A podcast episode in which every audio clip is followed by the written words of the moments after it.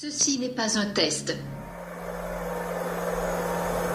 Mes chers compatriotes, depuis quelques semaines, notre pays fait face à la propagation d'un virus, le Covid-19, qui a touché plusieurs milliers de nos compatriotes.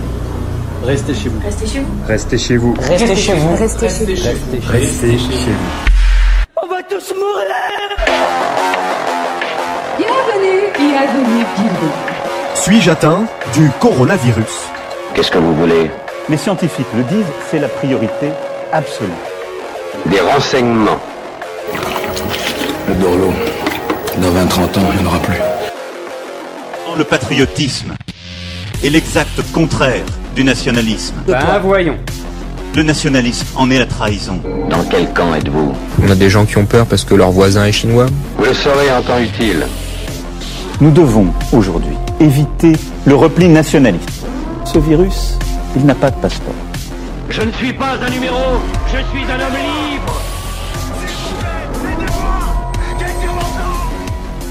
Rien ne pourra plus jamais aller bien. La France a peur. Nous sommes en guerre. Puisse le sort vous être favorable. Bonsoir à tous, nous recevons donc ce soir Cambo Costa qui vient nous faire une conférence intitulée La commune de 1871, les leçons d'un échec. Cambo, bonsoir, je te laisse la parole. Alors bonsoir à tous, euh, donc je suis Cambo, militant lillois. Euh, Aujourd'hui une conférence intitulée La commune de 1871, les leçons d'un échec. Alors pourquoi cette conférence? Parce que je me suis aperçu que euh, la commune, la commune de Paris, dite de Paris, euh, qui s'est déroulée euh, au cours de l'année 1871, c'est un événement de l'histoire de France qui est euh, soit quasiment peu connu, soit au contraire complètement idéalisé, que ce soit à gauche comme à droite.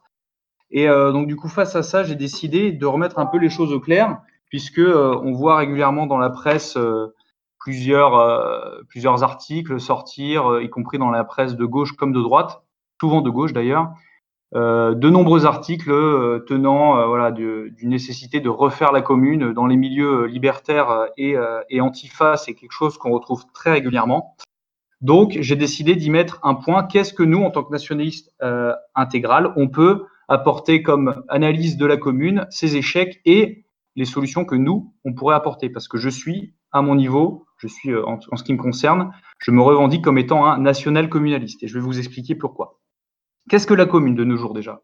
La commune, c'est évidemment un élément de mémoire de la gauche française, et pas que française d'ailleurs, de la gauche internationale, euh, puisqu'il suffit de voir les appels réguliers, comme je vous ai dit, à une, commune de 2020, de 2021, comme on a pu voir avec les Gilets jaunes, le succès de euh, certaines œuvres comme la bande dessinée Le Cri du Peuple, que je vous recommande d'ailleurs, du, dessinateur euh, à tendance plutôt de gauche tardi, euh, la figure de Louise Michel, qui est sans doute la, figure de, la commune la plus connue, euh, encore réutilisée de nos jours par de nombreuses féministes, comme exemple de, femmes combattantes, de femmes de gauche combattantes. C'est le symbole d'une révolte du peuple contre la tyrannie et pour la justice sociale. Alors parfois on y ajoute contre l'État, contre le capitalisme, contre le capital, contre la religion, contre la royauté. Voilà, on peut, il fourguer un peu tout ce qu'on veut. C'est également euh, un, élément important euh, de dispute mémorielle entre justement la gauche et la droite, euh, et même au sein de la gauche souvent, puisque je rappelle que le Sacré-Cœur à Paris a été, a été mis en place en expiation entre guillemets par la Troisième République, en expiation des morts infligées par la Commune, et elle est l'objet, il est l'objet ce, ce, bâtiment qui est magnifique au demeurant, de tags récurrents de la part des milieux anarchistes antifa régulièrement à, à l'occasion. On va arriver d'ailleurs demain, ça sera euh, l'anniversaire entre guillemets de, du début de la semaine sanglante, donc on va revoir refleurir des tags euh, sur le Sacré-Cœur. Le mur des fédérés à Paris, c'est un lieu de pèlerinage euh, pour notamment pour les pour tous les, les adorateurs de la commune. Et il suffit voilà de, de, se rappeler des chants particulièrement pris à gauche, l'international, le temps des cerises, qui date de l'époque communale, communale, pardon, pour se souvenir un peu de tout ça. Quelques repères chronologiques donc, euh, avant d'aborder un peu le, cœur de la conf et pourquoi j'ai décidé de faire cette conf. Euh, la commune de Paris s'inscrit dans un, un, contexte plus global, politique euh, et militaire français qu'on appelle la guerre franco-prussienne de 1870, qui, au début du conflit, oppose l'Empire français et la Confédération germanique, qui n'est pas encore l'Empire d'Allemagne, il ne le sera qu'en 1871. Confédération germanique qui est dominée par le Royaume de Prusse. C'est pour ça qu'on parle souvent de guerre franco-prussienne. Comme vous le savez tous, elle tourne rapidement à l'avantage euh, des Allemands, des Prussiens et de leurs alliés germaniques, euh, notamment avec les célèbres défaites de Reichshofen, où euh, les, cavaliers français se font complètement détruire par l'artillerie allemande, et la ville de Sedan, dans laquelle est, fait prisonnier l'empereur Napoléon III. Le 4 septembre 1870, une révolution qu'on appelle la révolution de septembre, c'est pour ça que vous avez un arrêt de métro à Paris qui s'appelle l'arrêt 4 septembre, euh, dépose Napoléon III et met en place un gouvernement de défense nationale sous la houlette de Gambetta puis d'Adolphe Thiers euh, à Bordeaux avant euh, de rejoindre Versailles. Entre le 17 septembre et le 28 janvier a lieu le siège de Paris par les Allemands, qui va être l'un des ferments principaux du soulèvement de, la Commune.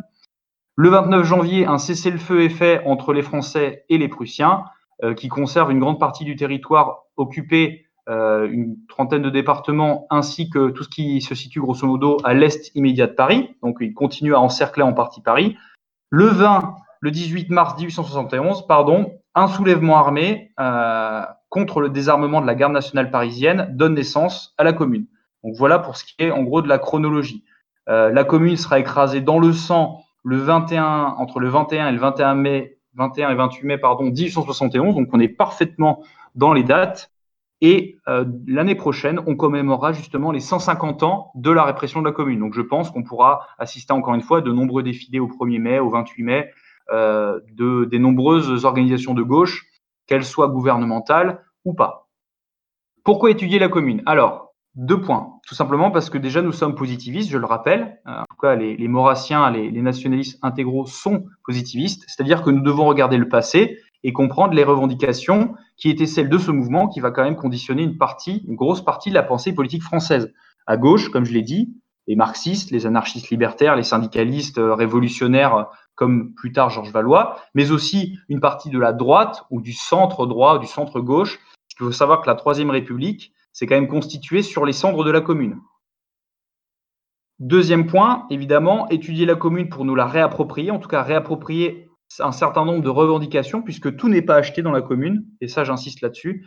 Un certain nombre de points soulevés par la commune sont en fait des réactions face à la République parlementaire, au parlementarisme du Second Empire et euh, de ce qui sera plus tard la Troisième République. Et pour nous, quel intérêt de nous réapproprier ces revendications? Tout simplement bah, pour faire une sorte de synthèse nationaliste de la question et montrer même à un communaliste, euh, je, préfère le terme de communaliste au terme de communard, hein, parce que je préfère appeler les choses par leur, euh, par leur vrai terme et pas par leur, euh, par leur surnom un peu dénigrant. On propose à un communaliste de 1871 la, la, solution nationaliste intégrale. Et ce sera un peu la dernière partie de ma conférence. Je vais vous montrer comment on peut facilement, avec toutes, toutes ces, contradictions que je vous aurais montrées, apporter, nous, une solution plutôt claire et plutôt structurée, qui s'appelle le national-communalisme. Dans un premier temps, donc, je vais vous parler des impasses de la commune. Euh, ces impasses de la commune qu'on pourrait, donc, il y en a beaucoup. Hein, J'y consacre un livre entier qui, qui, sortira, je pense, dans le courant de cette année ou, ou l'année prochaine. Je vais me concentrer sur deux impasses qui sont facilement compréhensibles, on va dire, et qui sont facilement explicables un gauche, un gauchiste du, 20, du, du 21e siècle, qui sont l'impasse démocratique et l'impasse communale. En tout cas, euh, le romantisme communal. La, démocratie tout d'abord. Donc la démocratie, on avait fait une conférence là-dessus il, y a quelques, il y a quelques mois. Je vous rappelle, euh, la démocratie, c'est euh, stricto sensu le pouvoir au peuple, au démos, donc euh, à une base civique, une base élective qui va voter en faveur d'un dirigeant. C'est un principe de gouvernement. Ce n'est pas un régime, pardon, c'est bien un principe de gouvernement. Vladimir Volkov expliquait d'ailleurs que c'était un, un, un, principe de gouvernement qui basait sa justification sur une quantité de suffrages. Évidemment, une telle conception soulève deux questions essentielles pour n'importe quel régime qui veut se mettre en place, que ce soit une commune, que ce soit une république euh, parlementaire, une monarchie, etc. Tout régime démocratique doit répondre à deux questions. Qu'est-ce que le peuple? Parce qu'il faut bien savoir qui est le peuple pour que le peuple vote et gouverne. Et comment le peuple, quels sont les outils dont dispose le peuple, le démos, pour gouverner, pour exercer son kratos? Quels sont ses outils de gouvernance? Et c'est autour de ces deux questions, à mon sens, que la commune, ou plutôt les communes, hein, les courants de la commune, se sont euh, opposés et ont, euh, fini par euh, s'entre-déchirer. C'est ce premier paradoxe que je vais vous expliquer, celui que j'ai appelé le paradoxe populaire, la vision du peuple et la vision de son gouvernement au sein de la commune. Léon Daudet, comme quoi l'Action française a réfléchi à cette idée communale et communaliste, Léon Daudet écrivait dans l'Action française du 22 mars 1908 la commune, en fait, c'est une république française en miniature. C'est le principe républicain dit français en miniature. Je cite, La commune fut la convulsion d'un corps sans tête, d'un corps blessé par l'envahisseur. Il y eut dans cette crise un peu de tout, de la fièvre obsidionale, donc de la colère, du chauvinisme exaspéré de la défaite et dévoyé par l'inaction, le balbutiement monstrueux du collectivisme et de l'international, sous-entendu le marxisme. Une commune est toujours accrable dans un pays abandonné à lui-même. On peut voir le cas aujourd'hui. Euh, je veux dire abandonné au système électif. Monsieur Thiers, ayant réprimé la commune avec la rigueur que l'on sait, laissa s'installer chez nous un régime, la Troisième République, qui n'est qu'une commune ralentie, qu'une insurrection en permanence. Imaginez un petit Hercule donnant la béquille à une petite hydre aussitôt après avoir vaincu la grande, et vous aurez le symbole exact de la fondation de la Troisième République.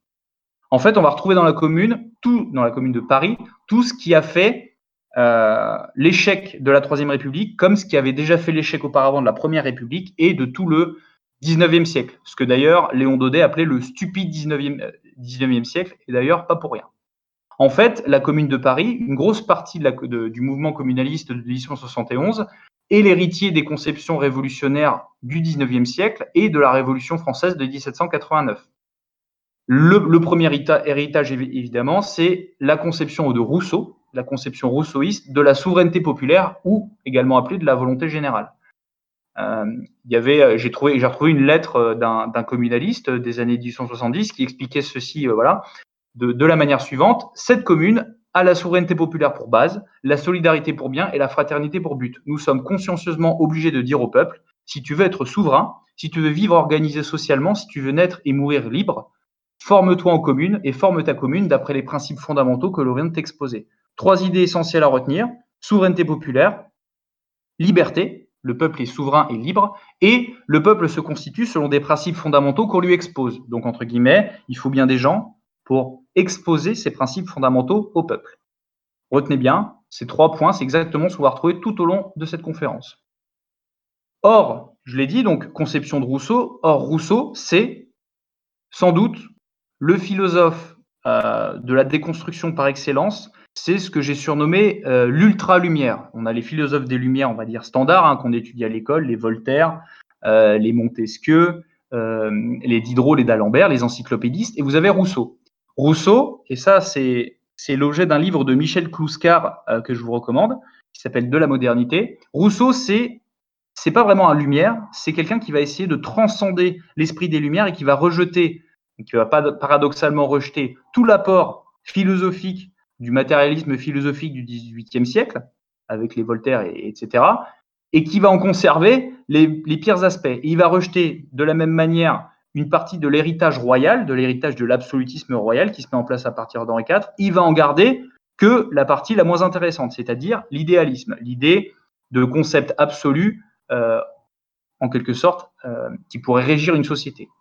Et cet héritage euh, rousseauiste, cet, héritage de la, ce, que, ce, que, Michel Clouscar appelait la néantisation de l'héritage de la pensée française, on va le retrouver ensuite chez Robespierre. Donc la commune de Paris est en fait la commune de Rousseau et la commune de Robespierre. D'ailleurs, la première commune euh, est celle de 1793. C'est une commune insurrectionnelle qui est faite par le comité de salut public et notamment Robespierre à sa tête. Cet héritage Robespierre avait assimilé, donc qui est le peuple, pour les robespierristes euh, à la suite de Rousseau, euh, les robespierristes estiment que le peuple, c'était à l'époque le tiers-État. Donc, puisque le tiers-État, à cette époque, est assez miséreux, notamment dans les villes et également dans les campagnes, il faut bien trouver quelqu'un pour le diriger, pour l'empêcher de tomber dans ses travers. Il suffit de lire à ce sujet euh, l'œuvre de Gracchus Babeuf sur le dépopulicide en Vendée, enfin sur le populicide pardon en Vendée, il explique très bien que soit le peuple est pur et auquel cas euh, la, convention nationale euh, est pure également, donc c'est elle qui a en, toute légitimité détruit la Vendée, soit le peuple était impur parce qu'il fallait bien que le peuple en Vendée soit impur, puisqu'il il recédait à ses penchants, auquel cas la commune, enfin, la, commune de Paris, euh, la, commune de 1793 étant elle-même impure, elle aurait agi, entre guillemets, en mauvaise, euh, en mauvaise intelligence, et elle aurait été habitée par les excès qui lui ont fait euh, faire des massacres en Vendée. La conclusion de Babeuf, c'est que le peuple était pur, qu'il a juste été perdu par certains dirigeants en Vendée, et que c'est la raison pour laquelle la commune de Paris s'est sentie une mission d'évangélisation républicaine en Vendée. Et c'est exactement aussi ce que dit Hippolyte Taine. Il parle de brigandage philosophique à propos des, révolutionnaires de 1789, puisque dans, leur esprit, euh, dans l'esprit de ces révolutionnaires, le peuple, c'est pas réellement le peuple. Le peuple, il faut qu'il soit jacobin et il faut qu'il soit gouverné par des érudits, par des gens qui savent, des polymathes en grec, euh, des, savants. Euh, et, il suffit de citer Camille Desmoulins en 1789, qui dit, je cite, euh, le domestique opinera-t-il avec le maître et le mendiant avec celui dont l'aumône le fait subsister? C'est un discours de Camille Desmoulins. Donc en gros, il y a une défiance vis-à-vis du peuple. S'il est trop miséreux, ou en tout cas s'il n'est pas capable de penser par lui-même, eh bien, des penseurs le feront à sa place, des représentants du peuple. Donc, c'est ce que j'ai appelé une polymatocratie. Une partie du mouvement communaliste a été polymatocrate, c'est-à-dire euh, il a essayé de donner, euh, avec cet héritage jacobin, le pouvoir à des représentants du peuple élus. C'est d'ailleurs pour ça que le comité central de la commune sera élu. C'est un héritage direct euh, de la Révolution française et c'est quelque chose qui se met un peu en, porte-à-faux de la commune de 1793. C'est les communalistes de 1871 estimaient que la commune de Paris était supérieure à celle de 93 parce qu'elle était élue au suffrage universel. Deuxième apport de la pensée révolutionnaire communaliste, la pensée de Blanqui. Blanqui, c'est en quelque sorte pareil, un idéaliste euh, révolutionnaire français qui va lui non plus définir le peuple que simplement comme étant le tiers-État. Le tiers-État n'existe plus réellement depuis la disparition des deux autres ordres. Mais pour lui, le peuple, le peuple de la commune notamment, ce doit être le peuple des miséreux. C'est ce qu'on appelle dans le langage euh, politique une ptococratie, donc un gouvernement des mendiants. Ptokos en grec signifie le mendiant. Et cette lutte du peuple contre les classes dirigeantes, donc lui, il va mettre ça, il va appeler euh, les classes dirigeantes les riches, hein, on retrouvera cette idée plus tard avec la bourgeoisie marxiste. Eh bien, comment le peuple lutte-t-il contre les, riches? Eh bien, en luttant contre tous leurs outils, à savoir la propriété privée, l'État euh, et l'accaparement de l'appareil étatique par les riches. Euh, le problème, c'est que quand on définit le peuple comme étant seulement euh, les plus pauvres, ou en tout cas ceux qui ont le plus le droit au pouvoir parce qu'ils souffrent des, misères, de, la misère notamment au travail, eh bien forcément, on a du mal à justifier un État, à trouver un État dans l'histoire qui aura été régi correctement par euh, des, des, tokens, donc des, des, euh, miséreux. C'est d'ailleurs la raison pour laquelle Proudhon, dans sa philosophie de la misère, il consacre une partie de son œuvre à, la critique de cette philosophie de la misère, comme il l'appelle, euh, il, explique que la science ne s'improvise pas, la science politique, et euh, euh s'appelait-on Jean-Jacques Rousseau, tant qu'il n'y a rien dans l'expérience, il n'y a rien dans l'entendement, à savoir tout ce qui n'est pas empirique, pour Proudhon, c'est de la merde. Et effectivement, on peut voir que dans Jean-Jacques Rousseau, chez Jean-Jacques Rousseau, chez Robespierre, comme chez Blanqui, il n'y a rien d'empirique. Ce n'est qu'une construction, une construction mentale. Et pour finir avec la pensée blanquiste, qu'est-ce que va apporter Blanqui à la Révolution et notamment à la Commune 1871, c'est la notion de lutte des classes. C'est de diviser la société en classes, ce qui avait déjà été fait en 1871, et qui va être repris stricto sensu par Blanqui, qui va d'ailleurs l'hériter d'un certain libéral orléaniste qu'on appelle Guizot. Il va lui reprendre sa thèse. Et donc, du coup, le peuple blanquiste, pour les blanquistes, qui vont être une minorité à la commune, mais une minorité agissante, le peuple, c'est tout simplement le peuple de la misère. C'est les forçats de la terre c'est euh, les, damnés de la terre, les forçats du travail, comme on dit dans l'international. Donc ce peuple-là, c'est ce peuple qui doit gouverner parce qu'il est pauvre. De la pensée blanquiste va, entre guillemets, naître une autre pensée qui est relativement analogue, mais qui va plus essayer de baser son, postulat sur une expérience empirique, bah, c'est la pensée marxiste. La pensée marxiste qui va surtout être présente dans la commune de Paris par le biais de l'Association internationale des travailleurs, l'AIT, qui est l'ancêtre, qui est en fait entre guillemets ce qu'on appelle parfois la première internationale, euh, qui est un rassemblement de travailleurs, pas forcément que français d'ailleurs, qui devait euh, organiser la lutte du prolétariat. Et C'est exactement ce qu'on a retenu de la pensée marxiste. Le peuple, pour les marxistes, c'est le prolétariat. Le prolétariat, donc c'est le, le, le, le, salarié, les salariés pauvres, donc c'est les travailleurs pauvres, ce qu'en grec on appelle un pénos, donc quelqu'un qui travaille mais qui ne gagne pas assez sa vie. Et c'est également le peuple, euh, une espèce de perroquet dans l'idée marxiste qui va sans cesse répéter les mêmes, euh, la même hostilité, la même opposition contre des figures récurrentes, les bourgeois principalement, le capital. C'est pour ça que j'ai appelé euh, cette pensée marxiste une pensée pénocrate, donc le gouvernement des, travailleurs pauvres, et c'est aussi une psittacocratie, c'est-à-dire c'est une république, enfin c'est un gouvernement, un kratos, qui base euh, son logiciel de pensée sur euh, des sortes de, de carcans intellectuels répétés euh, à l'infini. Hein. Il suffit de voir l'analyse matérialiste historique de Marx pour s'apercevoir que dans la vision marxiste du peuple, il y a toujours la même redondance des mêmes entités qui se s'opposent, et c'est d'ailleurs pour ça qu'on appelle ça un matérialisme dialectique.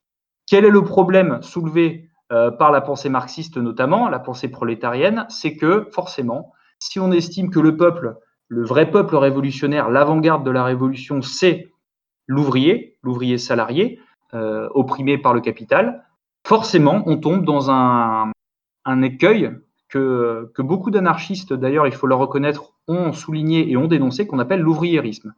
C'est ce que l'anarchiste russe euh, Victor Serge euh, dénonçait d'ailleurs. Euh, pour lui, l'ouvriérisme, il le dit dans, dans le, journal de l'anarchie du, du 24 mars 1910, pour lui, L'ouvriérisme, c'est une étrange maladie dont souffre, dont souffre presque toute l'intellectualité dite avancée, donc les marxistes notamment, et le syndicalisme révolutionnaire. Dans les milieux les plus cultivés, c'est ce qu'on retrouve dans la, sous la commune, parmi les écrivains les artistes, il fut convenu d'admirer le prolo. Hein. C'est la fameuse chanson euh, Les bobos de, euh, euh, de notre camarade Renaud.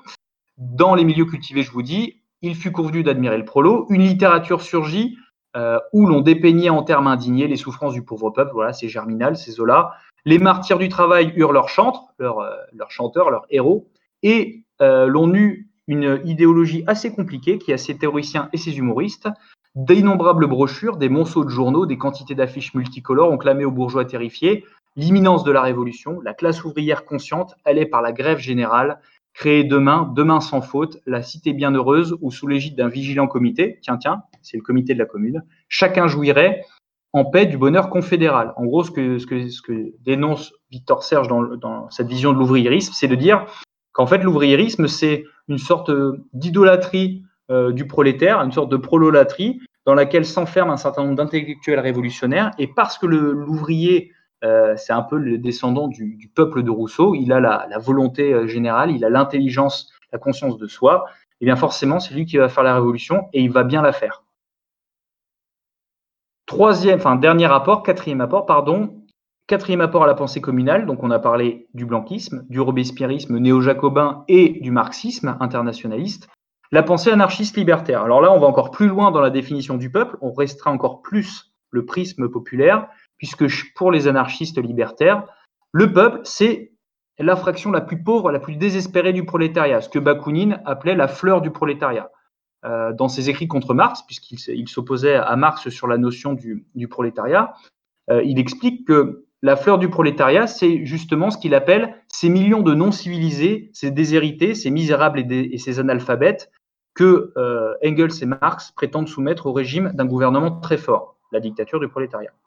Prolétariat, euh, le prolétariat entend précisément, par le prolétariat, j'entends précisément, nous dit, euh, nous dit, nous dit Bakounine, j'entends précisément cette chair à gouvernement éternel, cette grande canaille populaire à qui, euh, étant à peu près vierge de toute civilisation bourgeoise, qui porte en son sein dans ses passions, dans ses instincts, toutes les nécessités et les misères de la position collective, tous les germes du socialisme de l'avenir, et qui seule est assez puissante aujourd'hui pour inaugurer et faire triompher la révolution sociale.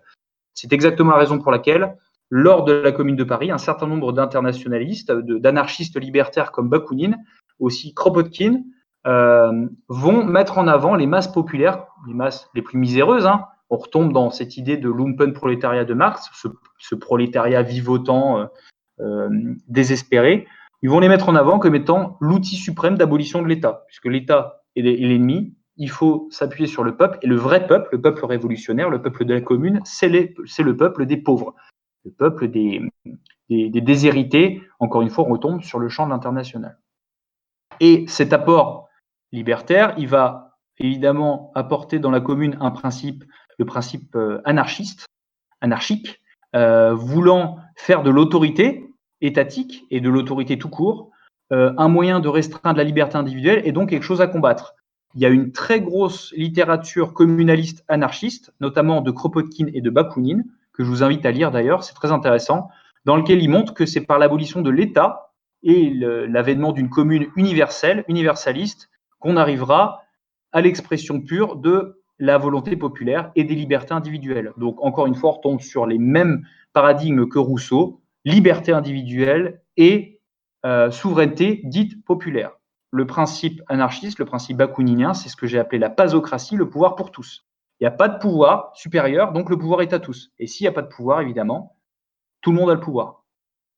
Pour la commune, donc, qu'est-ce que c'était le peuple? Eh bien, à cette question, il n'y a pas réellement de, réponse uniforme, hein, puisque la commune a été, euh, on va dire, euh, constituée euh, lors de son élection d'un noyau de, jacobins à la sauce robespierriste, dont le plus connu est, quand même de l'Escluse, ou Félix Piat. Vous avez une petite minorité aussi dite anti-autoritaire autour notamment des théories de Bakounine qui va se constituer, qui va, elle, être dans tous les coups, surtout sur les barricades. Et vous, avez également d'autres minorités blanquistes, euh, un peu plus, importante, une autre, minorité qui est la minorité internationale, avec euh, par exemple l'orfèvre juif hongrois Léo Frankel, qui va être un délégué de la commune, qui n'est pas français, qui est originaire d'Autriche-Hongrie à l'époque, et euh, une autre minorité qui est celle des fédéralistes proudhoniens, donc héritiers de Proudhon, qui vont être relativement peu présents au comité euh, central de la commune, bah, parce que comme leur nom l'indique, ils sont fédéralistes, et donc dans un comité central, ils n'ont pas leur place que le fédéralisme est, euh, comme le disait Proudhon, l'ennemi principal de la centralisation politique. Et donc, puisqu'on n'arrivait pas à définir ce qu'est clairement le peuple, et on n'arrive toujours pas aujourd'hui à, définir ce qu'était le peuple pour, un, communaliste de 1871, forcément, si on n'arrive pas à définir ce qu'est le peuple, on n'arrivera pas à définir comment il peut régner, en tout cas, comment il peut exercer son kratos. Et c'est le deuxième paradoxe de la commune euh, par rapport au, principe démocratique, c'est que, encore, c'est bien gentil de définir la commune comme étant démocratique ou, ou vouloir qu'elle le soit, que ce soit une démocratie directe. On entend souvent ce mot d'ailleurs dans les journaux maintenant. Encore faut-il savoir euh, comment peut-on exercer directement la démocratie? Les trois réponses qui avaient été adoptées par la commune de 1871, c'était euh, on va dire, l'appropriation républicaine du suffrage universel, puisque le suffrage universel existait déjà à l'époque depuis le Second Empire, depuis la Révolution de 1848 exactement. Euh, c'est l'antiparlementarisme, mais un antiparlementarisme qui, comme je vous le montrer, est en fait un antiparlementarisme de façade, hein, un antiparlementarisme de posture, plus qu'un antiparlementarisme de conviction. Et c'est enfin le principe de ce qu'on appelle le mandat impératif. Le mandat impératif, c'est en gros le fait d'élire des députés des représentants du peuple qui sont à tout moment révocables. C'est ce que beaucoup, notamment la France insoumise, l'a, mis en avant dans son programme. C'est ce que beaucoup d'officines euh, libertaires mettent en avant comme étant un moyen de contrôler pour le peuple, de contrôler directement son gouvernement démocratiquement élu. Évidemment, comme vous le savez tous, comme vous en doutez, ceci est une euh, illusion. Donc je vous ai parlé du suffrage universel direct. Le suffrage universel direct, euh, c'est la première schizophrénie de la commune, puisque le 8 février 1871 avait eu lieu une élection au suffrage universel direct euh, pour mettre en place l'Assemblée du comité de défense nationale, donc sous la houlette de Adolphe Thiers. Et cette élection avait évidemment donné, euh, puisque les classes paysannes étaient majoritaires, euh, en termes de nombre, avait donné une assemblée majoritairement monarchiste, très majoritairement monarchiste, divisée entre des légitimistes et des orléanistes, euh, autour de ce qu'on a appelé les deux Henri, Henri d'Orléans et Henri euh, de Bourbon, comte de Chambord, le futur Henri V pour les légitimistes.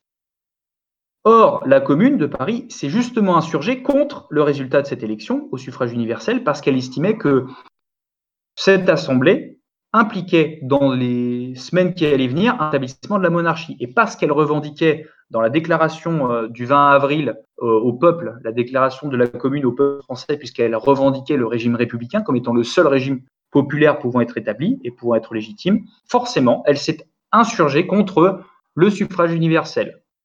C'est d'ailleurs ce que Joseph Touvenel, l'ancien secrétaire de la, Confédération française des travailleurs chrétiens, la CFTC, qui est un syndicat euh, qui n'est pas de gauche, euh, c'est ce qu'il appelait l'insurrection contre le suffrage universel de la commune. Or, quelques semaines après, euh, pour les élections d'avril, qu'est-ce que va faire la commune? Eh bien, elle va au contraire, justement, justifier son élection, l'élection de son comité par le biais du suffrage universel, en appelant euh, également les paysans euh, français à euh, prêter main forte, puisque il y avait une sorte de censément une convergence des luttes entre les paysans et les ouvriers.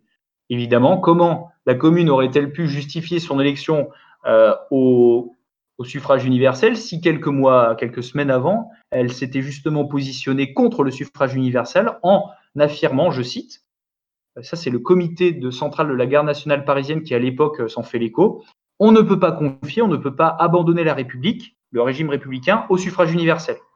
Première schizophrénie de la commune. Deuxième schizophrénie, je vous l'ai dit, schizophrénie sur le parlementarisme. Alors le parlementarisme, évidemment, c'est quelque chose qui n'est pas, qui n'est pas récent dans l'histoire révolutionnaire. À partir de 1789, en fait, euh, à partir du moment où il y a une assemblée élue au suffrage universel, forcément que, enfin au suffrage au moins, pas forcément universel, forcément que vous allez avoir des luttes de parlement, des luttes d'influence au sein de cette assemblée. Et c'est ce que Édouard Berthe, euh, dans son livre Les méfaits des intellectuels, euh, décrivait d'ailleurs particulièrement bien. Je vous cite Édouard Berthe, dont je vous recommande d'ailleurs euh, le livre. On peut comparer un parlement à un marché. Les partis ne sont que des entrepreneurs qui font l'échange d'un certain stock de voix contre certains avantages. Et ce qui sort de ces combinaisons mercantiles, ce sont ce qu'on appelle la volonté générale d'une part, la loi, la grande loi avec un grand L, la divinité du monde, euh, du marchand moderne.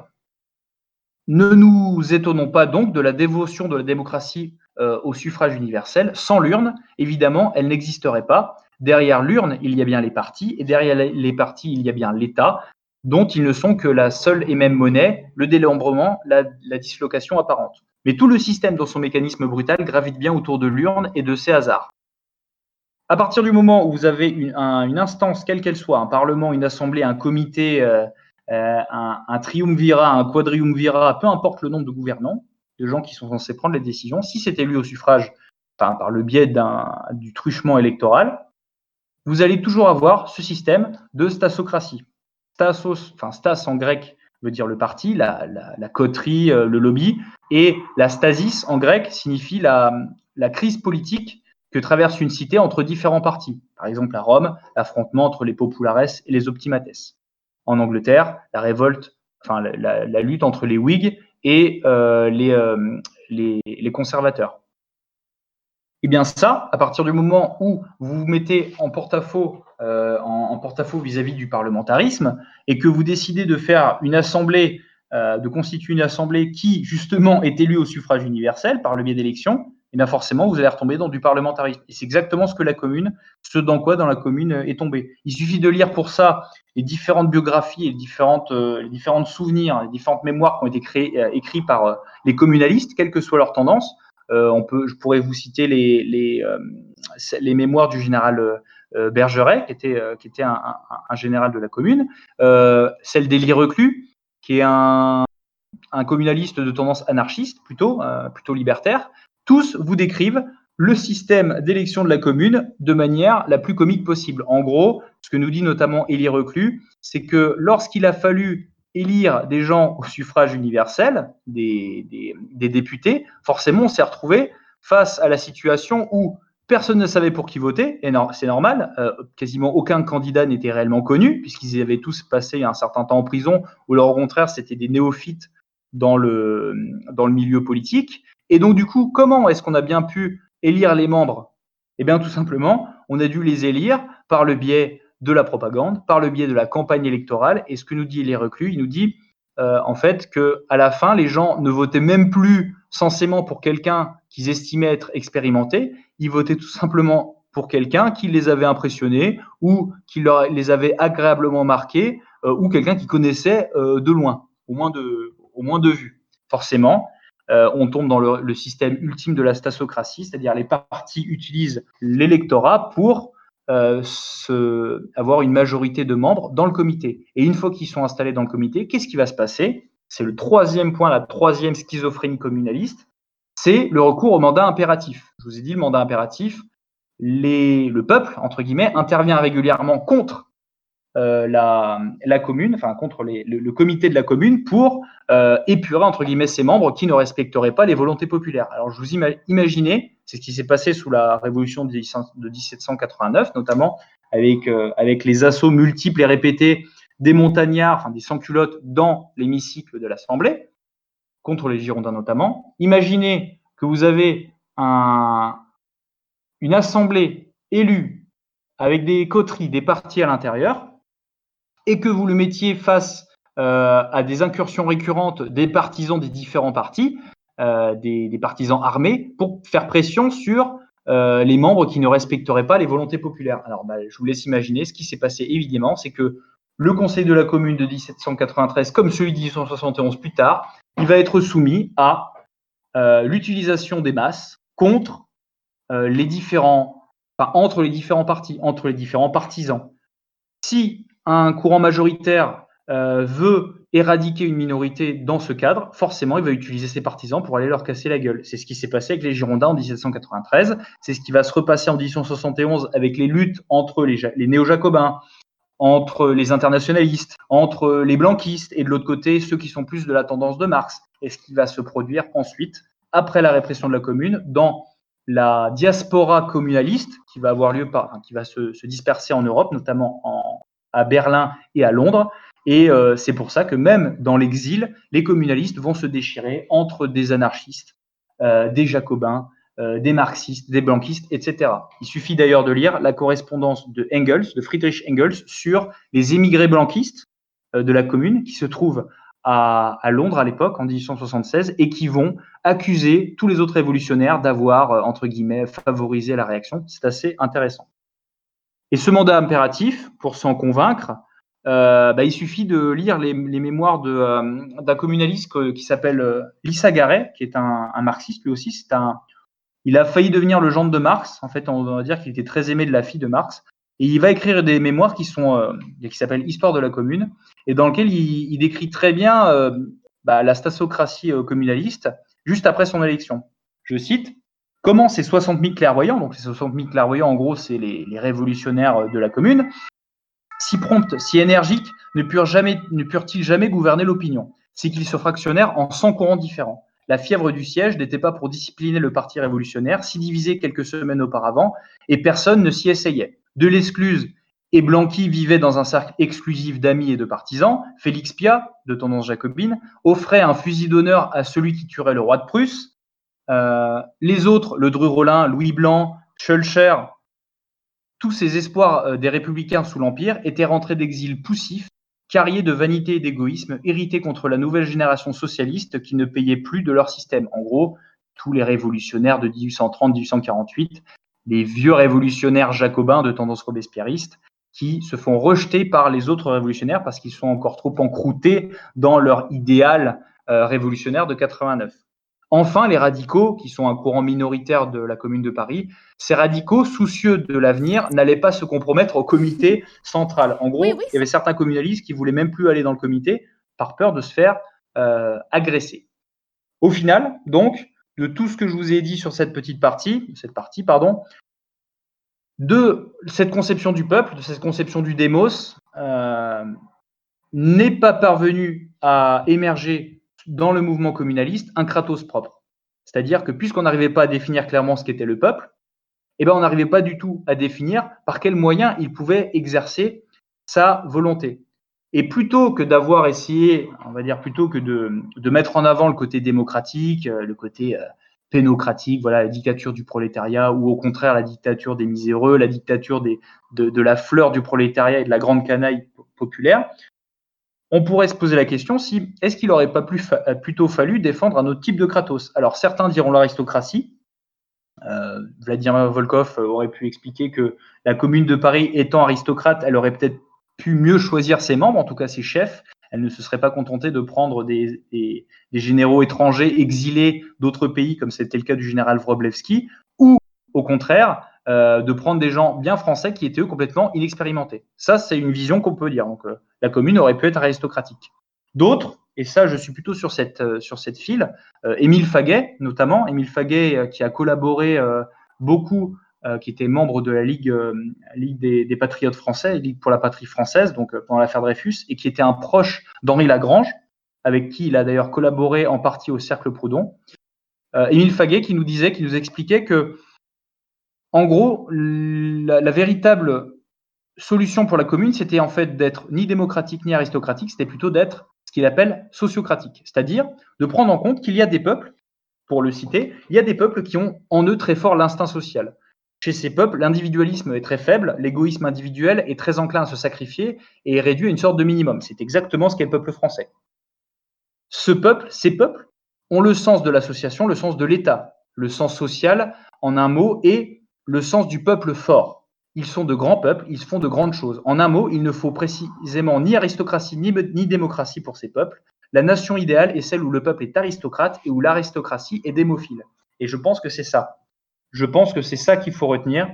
Euh, plutôt que de se revendiquer démocrate pour un, appareil aussi important que la commune, forcément, il aurait plutôt fallu se revendiquer plutôt euh, sociocrate euh, ne pas chercher à abolir l'État, mais plutôt chercher à mettre en avant le sens commun, euh, le bien commun, comme disait Maurras. Deuxième, gros point de paradoxe que je voulais évoquer dans cette conf, entre guillemets ma deuxième partie, le paradoxe de la commune et des communes, en gros de la vision de ce qu'était que l'institution communale par les communalistes. Le mouvement de la commune de Paris, comme son l'indique, se base sur une commune. Les communalistes se basent sur la commune, avec un grand C, comme étant la base de la société. Évidemment, comme tout, comme beaucoup de choses dans leur discours, quasiment tout, cette vision de la commune se basait sur des souvenirs, des souvenirs précis. Pour certains, c'était notamment la commune médiévale. Et cette vision de la commune, elle était évidemment idéalisée. Euh, D'ailleurs, Flaubert, c'est Gustave Flaubert qui l'écrit en, 1871, il dit Voilà maintenant que la commune de Paris en revient au pur Moyen-Âge. Bon, il y va un peu fort, évidemment, euh, Flaubert, dans cette lettre à Georges Sand, mais c'est effectivement dans la tête des communalistes, il y a un petit peu de ça. Je cite ici Kropotkin, qui a énormément écrit sur le principe de la commune médiévale et qui est, je pense, la référence en termes de penseurs communalistes de 1871 sur la question communale médiévale. Certes, nous dit Kropotkin, en nous transportant vers le passé, ce ne sera pas vers un Louis, un Louis IX, un Louis XV, euh, vers une Catherine II que nous, porterons nos regards, ce sera plutôt sur les communes ou les républiques d'Amalfi, de Florence, celle de Toulouse, celle de Laon, euh, celle de Liège ou de Courtrai, celle d'Augsbourg, de Nuremberg, de, Pskov pardon, et de Novgorod. Donc en gros, il cite pêle-mêle un certain nombre de régimes médiévaux euh, communaux. Donc c'est dans, son paragraphe, dans son article qui s'appelle La Commune, publié en 1937. Pour les communalistes, notamment les libertaires, la commune médiévale, c'est l'exemple même d'un soulèvement populaire, d'une association, d'une municipalité populaire qui s'est soulevée contre le roi, contre les seigneurs. Et parce qu'elle s'est soulevée contre le seigneur, les seigneurs médiévaux, elles vont être détruites par le pouvoir royal qui voit d'un mauvais œil l'émancipation des communes. Euh, évidemment, ça va impliquer une haine de la royauté. C'est ce que disait Proudhon dans une lettre à Georges Valois. Euh, Georges Valois le cite dans, dans sa monarchie avec la souvrière.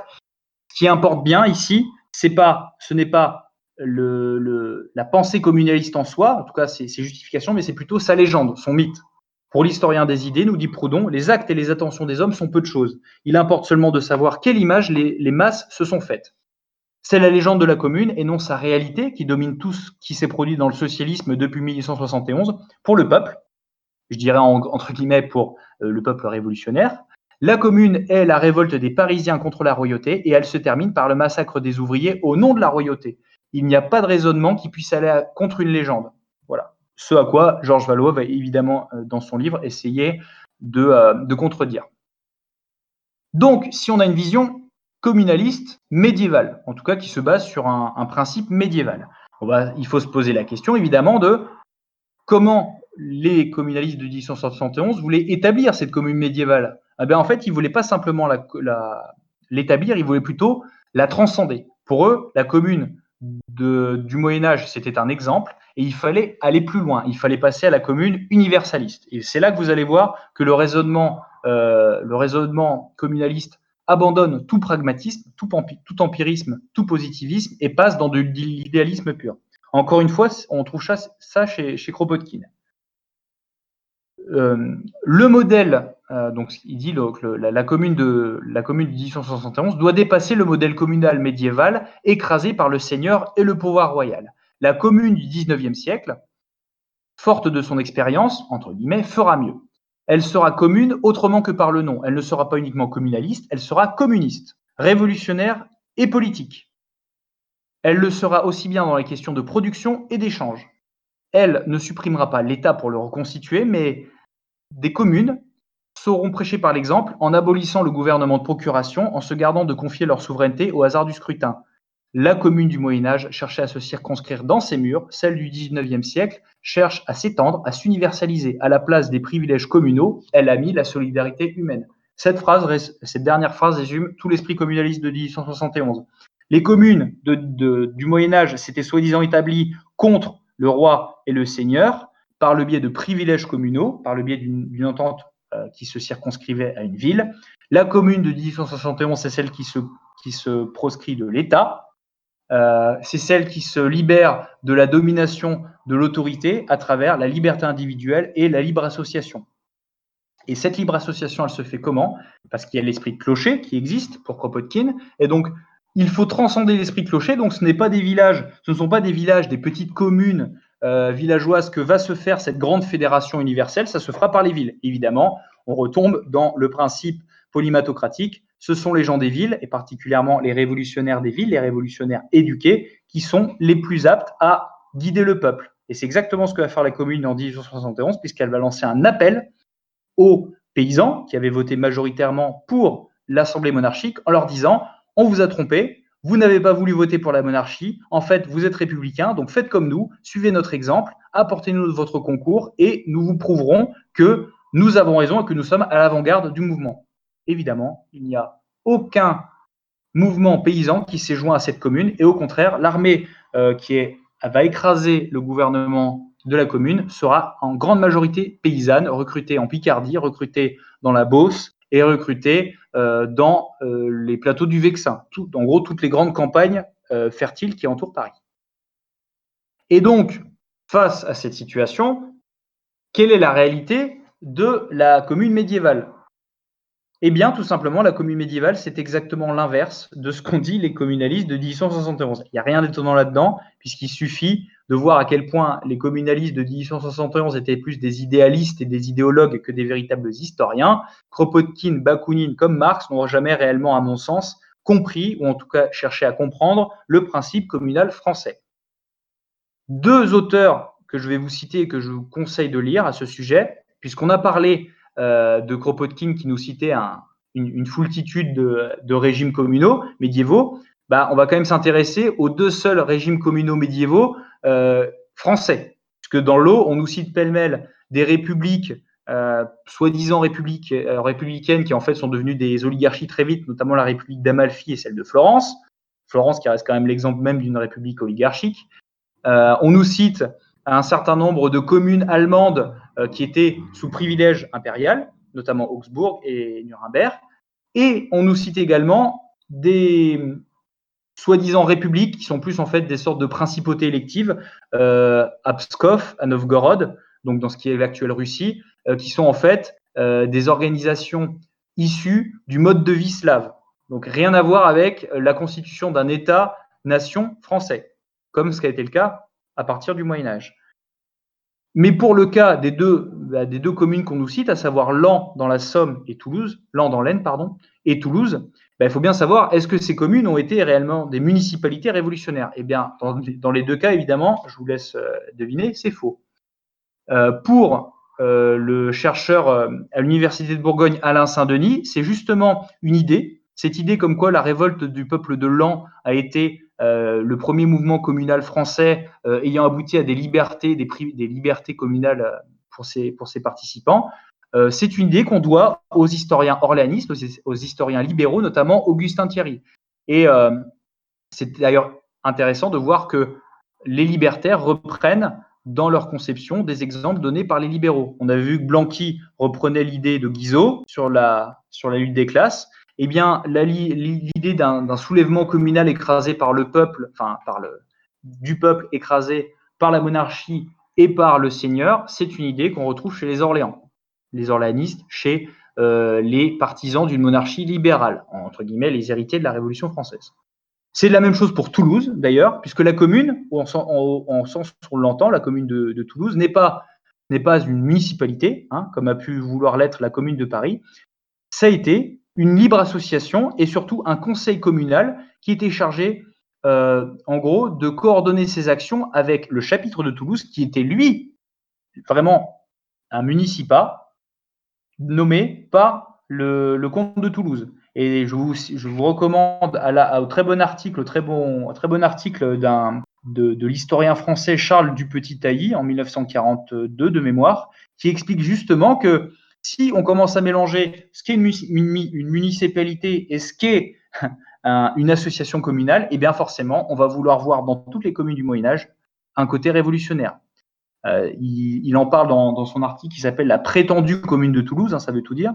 J'ai dit qu'il ne fallait pas mêler la question de l'association jurée et celle des, institutions municipales. Si on les embrouille, on en arrive à dire, comme Pirenne, c'est un historien libéral belge, qu'au fond, toutes les villes libres sont des communes, et on aboutira comme lui, Lucher, un autre historien euh, libéral, à cette définition. Quand un mouvement populaire a pour résultat d'assurer au peuple les libertés de première nécessité qu'il réclamait, il n'en est pas seulement sorti une ville affranchie, mais une commune. Cette définition, je le répète, ne correspond pas à la réalité.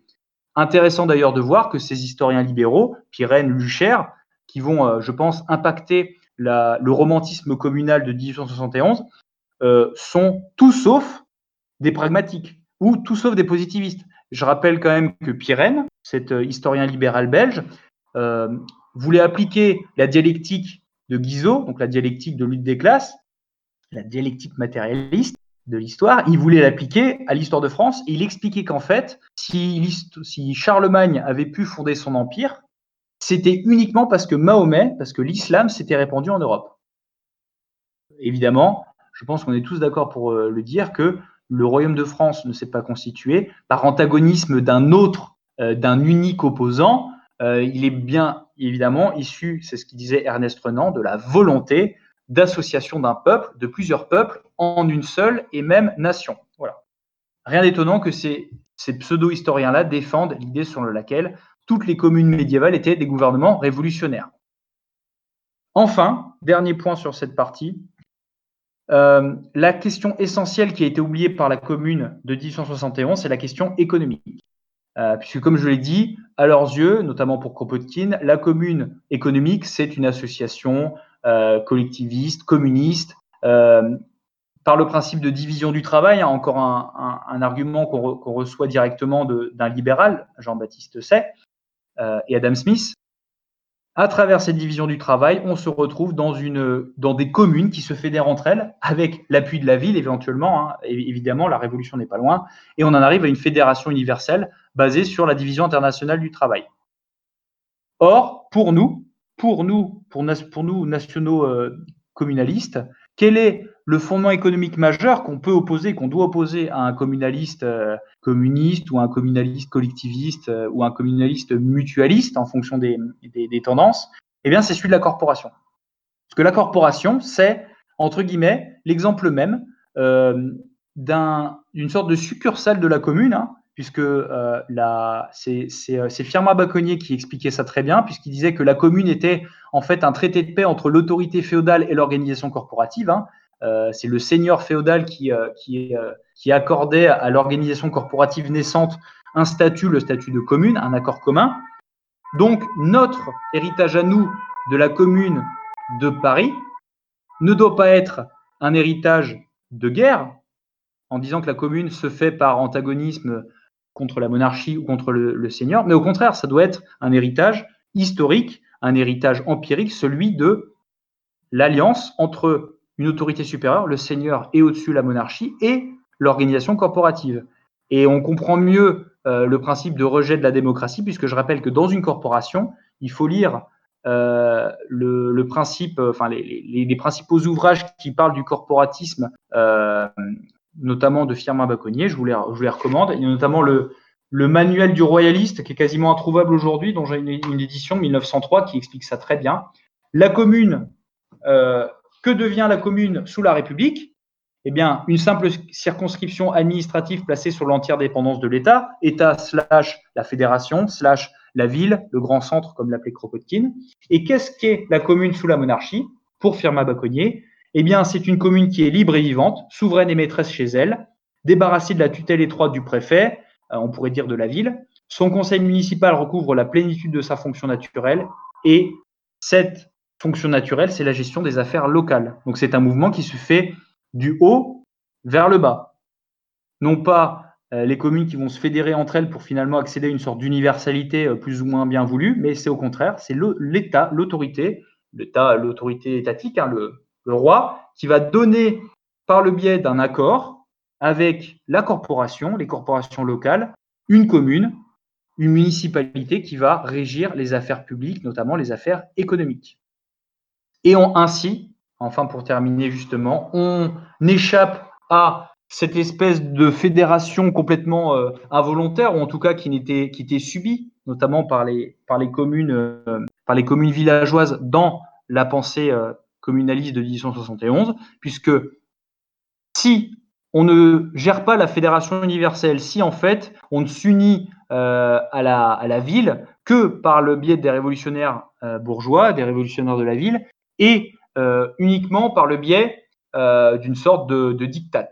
Forcément, on voit mal comment une commune villageoise pourrait éventuellement avoir vraiment une indépendance et en tout cas une autonomie. Et on en vient exactement dans ce que Edouard Berthe, dans, ses dans son méfait des intellectuels, euh, surnommait une fusion mécanique, une juxtaposition individuelle euh, de volonté transplantée, euh, en gros une coopération où la volonté des coopérateurs n'est pour rien. Ça, c'est la commune de Paris, pour moi, à mon sens, c'est l'organisation communaliste.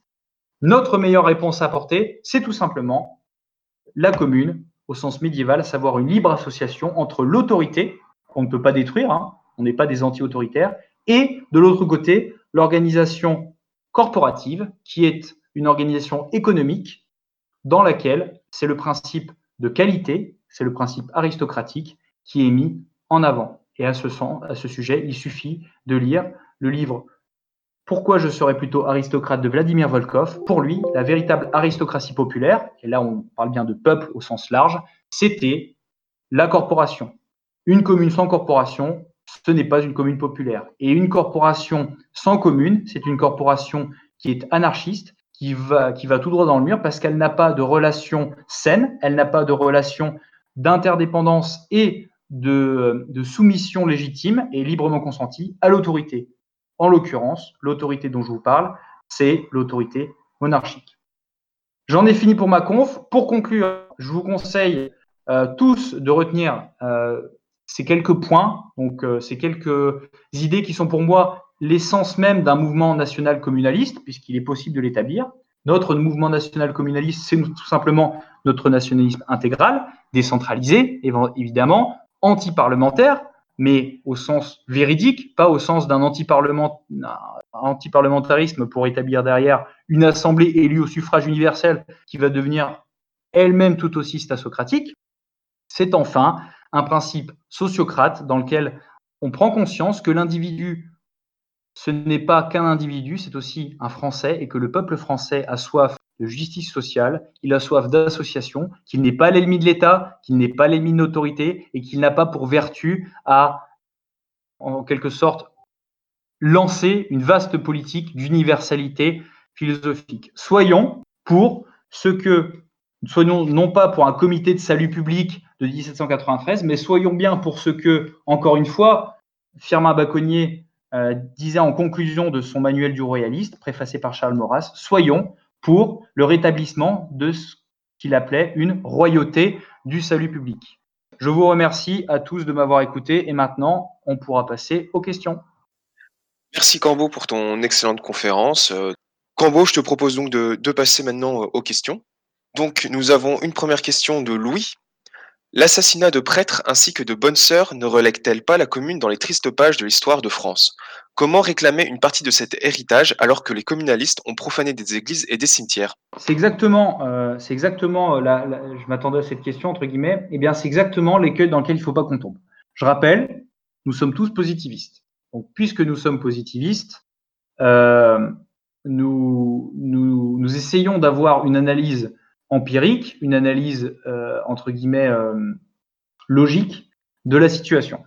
Il y a eu effectivement des assassinats, des, assassinats politiques, enfin, on, va plutôt appeler ça des fusillades d'otages, hein, des représailles contre les otages, euh, en 1871. Déjà, il faut savoir de qui, de, qui sont, enfin, qui sont les auteurs, qui sont les instigateurs de ces assassinats. Eh bien, ces assassinats sont les instigateurs, enfin, c'est notamment la pensée blanquiste. D'ailleurs, à ce sujet, Friedrich Engels euh, reproche d'ailleurs aux blanquistes d'avoir perdu, d'avoir vampirisé le mouvement révolutionnaire en pratiquant euh, les assassinats euh, de religieuses et de religieux, notamment celle de Monseigneur Darbois, en ayant détruit la colonne de la place Vendôme, en ayant détruit, pratiqué l'incendie des Tuileries, en ayant détruit un certain nombre de vestiges de l'ancien régime et de vestiges du Moyen Âge dans Paris. Certes, eh bien moi je ne pense pas que c'est euh, ces assassinats doivent nous empêcher complètement de repenser la commune. Pourquoi?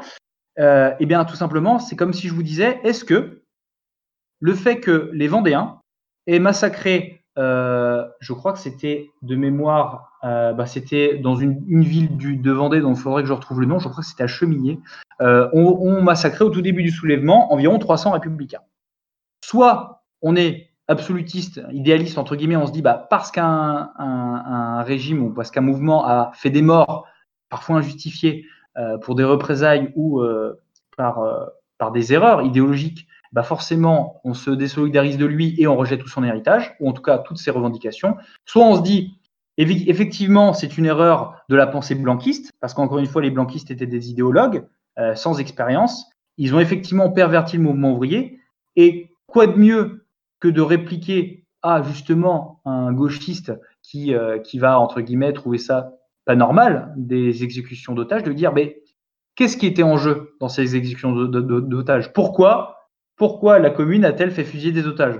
Eh bien, tout simplement parce que la commune était démocratique et que les blanquistes ont réussi à proliférer dans la commune par le biais démocratique et euh, par le fait que les communalistes eux-mêmes avaient une vision du peuple qui était très jacobine et une haine de l'Église qui était elle-même héritée de Blanqui, de Robespierre, des révolutionnaires de 1789, l'opium du peuple de Marx. Donc oui, il y a eu des exactions, mais si sous prétexte d'exaction, on, rejette une partie des revendications, en tout cas on n'essaye pas d'y apporter nous-mêmes une analyse et une solution, ben, je vois pas pourquoi euh, on devrait euh, mettre sur un piédestal la Vendée ou mettre sur un piédestal euh, la Restauration, alors qu'il y a eu là aussi des exécutions sommaires et des exécutions politiques et des massacres. Voilà. Le mec qui me dit ça, s'il est royaliste, eh ben à ce moment-là, il va falloir qu'il fasse une grosse introspection sur l'histoire de la monarchie, parce qu'il y a eu aussi des exactions. Et nous, ce que nous ne défendons pas, nous n'acceptons pas, nous, rejetons un héritage, mais nous reconnaissons un fait, comme la Révolution française. Eh bien, il faut reconnaître dans la commune qu'il y a eu des exactions. Il faut savoir pourquoi elles ont eu lieu. Eh ben, elles ont eu lieu parce que la commune était démocratique, que la commune était révolutionnaire au sens où elle était héritière de la Révolution française et qu'elle était idéocrate, idéologue. C'est exactement ce que je voulais, euh, ce à quoi je voulais m'opposer pour proposer une vision communaliste, antidémocratique, anti-idéologie, anti-idéologue, hein, donc plutôt euh, pragmatique, positiviste, empiriste, et enfin une commune monarchiste où l'acteur supérieur qui est le roi permettrait de réguler justement ses velléités par le musellement des parties des coteries. Merci Cambo. Euh, nous avons sur le même thème une question d'Adrien. Bon, je pense que ce sera un petit peu redondant, je la pose tout, de même, mais si jamais tu as, des précisions, ben, n'hésite pas. Donc, euh, question d'Adrien de, Bordeaux. Assassinat de Monseigneur d'Arbois ainsi que de 15 dominicains d'Arcueil le 24 mai 1871 par, la, par les communards. Cristallisation d'une haine totale envers l'Église. Comment le conseiller l'adapter? Comme tu l'as dit, le concilier ou l'adapter, il n'est pas question. Euh, il faut simplement montrer pourquoi ces assassinats bon, sont inutiles, hein, on, peut bien comprendre, mais euh, il, faut, il faut essayer de montrer à un communaliste pourquoi ces assassinats ont eu lieu. Euh, ces assassinats ont eu lieu tout simplement, encore une fois, parce que dans la doctrine, dans la logique de la commune, c'est une logique dialectique. Il y a des ennemis du peuple et il y a le peuple ou les représentants du peuple. C'est une dialectique qui a été inventée telle qu'elle par Robespierre.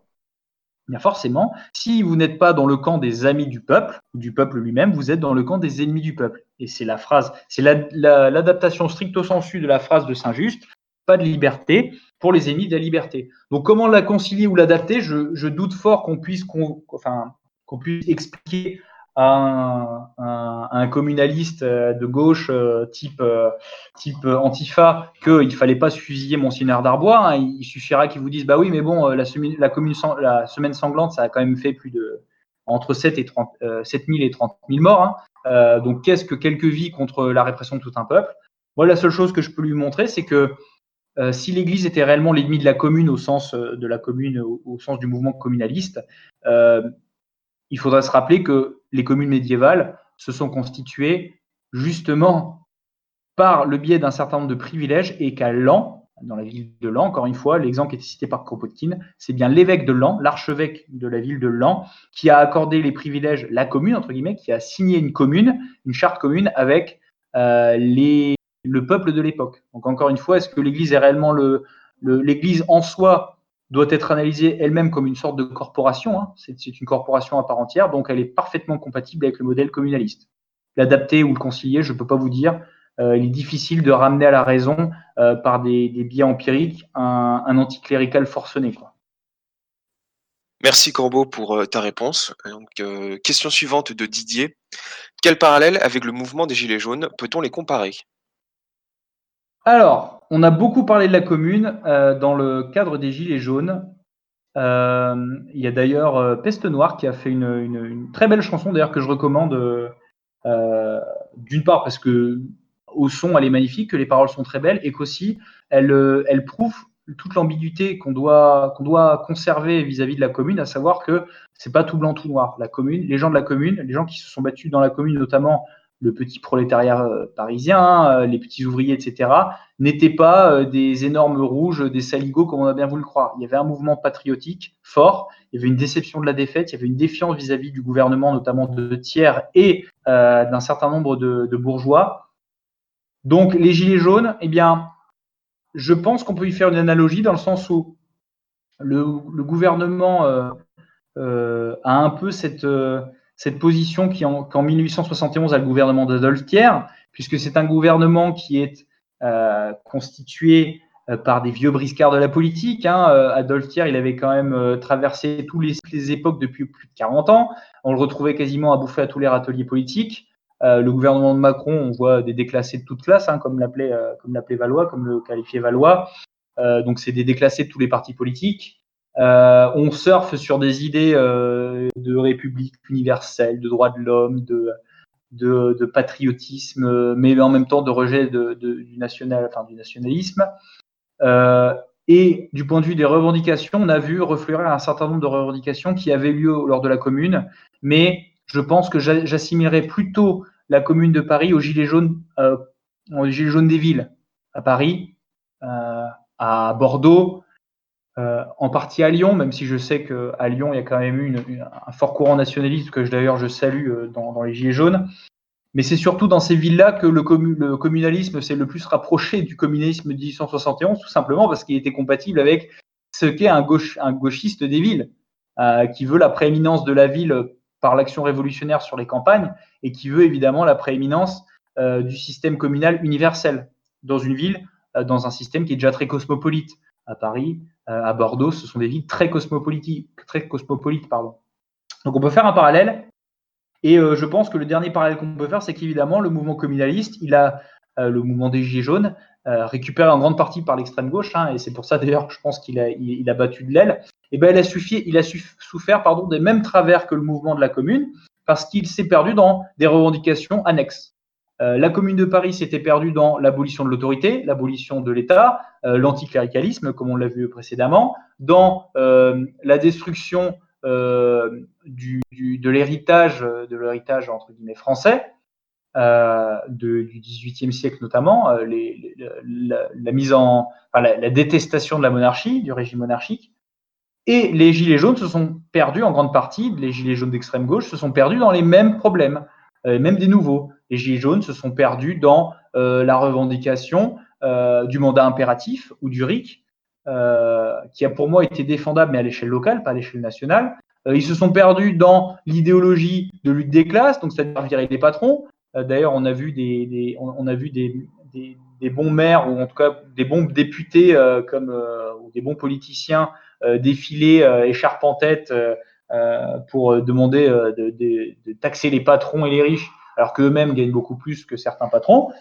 Euh, on a vu toutes les revendications euh, africaines, enfin afro, afro-marxistes, marxistes identitaires, euh, LGBT, immigrationnistes, et toutes, et toutes ces revendications-là, évidemment, zadistes même, se sont ont perdu le mouvement des gilets jaunes, parce qu'encore une fois, le, le, gilet jaune de campagne n'est pas du tout intéressé par les mêmes problématiques qu'un gilet jaune des villes, parce qu'un gilet jaune des villes est beaucoup plus proche de cet d'esprit révolutionnaire cosmopolite d'un gilet jaune des campagnes qui, lui, est surtout intéressé par la question sociale qui ne peut être réglée que de manière locale. Et la commune, au sens décentralisé du terme, au sens fédéral que nous défendons, c'est la solution, je pense, qui peut le plus parler à un gilet jaune des campagnes. Les gilets jaunes des villes, pour moi, tant qu'ils seront dans le milieu cosmopolite, dans, baignés dans cette idéologie-là de lutte des classes, cette idéologie dialectique, malheureusement, ils retomberont toujours dans les mêmes échecs de 93 et de 1871. Merci Cambo. Question suivante de Xavier de la section bordelaise. Aurais-tu des ouvrages de Firmin Baconnier à nous conseiller sur le corporatisme? Alors, trois particuliers. Euh, il y a l'avenir de la corporation, euh, de Firma Baconnier. Il y a le manuel du royaliste de Firma Baconnier que je recommande parce qu'il est tout petit. Euh, là, je l'ai en format A6, donc la moitié d'une feuille A5.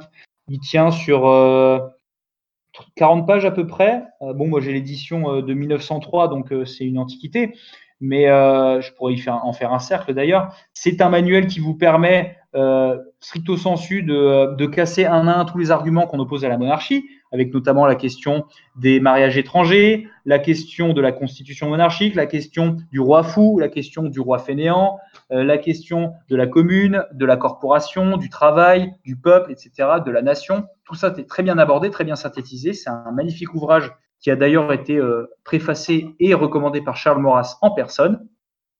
Euh, et il y a enfin un troisième livre que je vous recommande qui s'appelle Syndicalisme et corporatisme qui explique très bien euh, donc, l'avenir de la corporation, c'est plutôt euh, l'explication de la doctrine, ce qu'est une corporation et pourquoi elle est importante, pourquoi elle a ressurgi à la fin du 19e siècle. Alors que syndicalisme et corporatisme, c'est plus une étude comparative, en fait, à savoir que le mouvement syndicaliste de la fin du, 18e, du 19e et le début du, 20e, c'est ni plus ni moins que la résurgence d'un esprit corporatiste limité.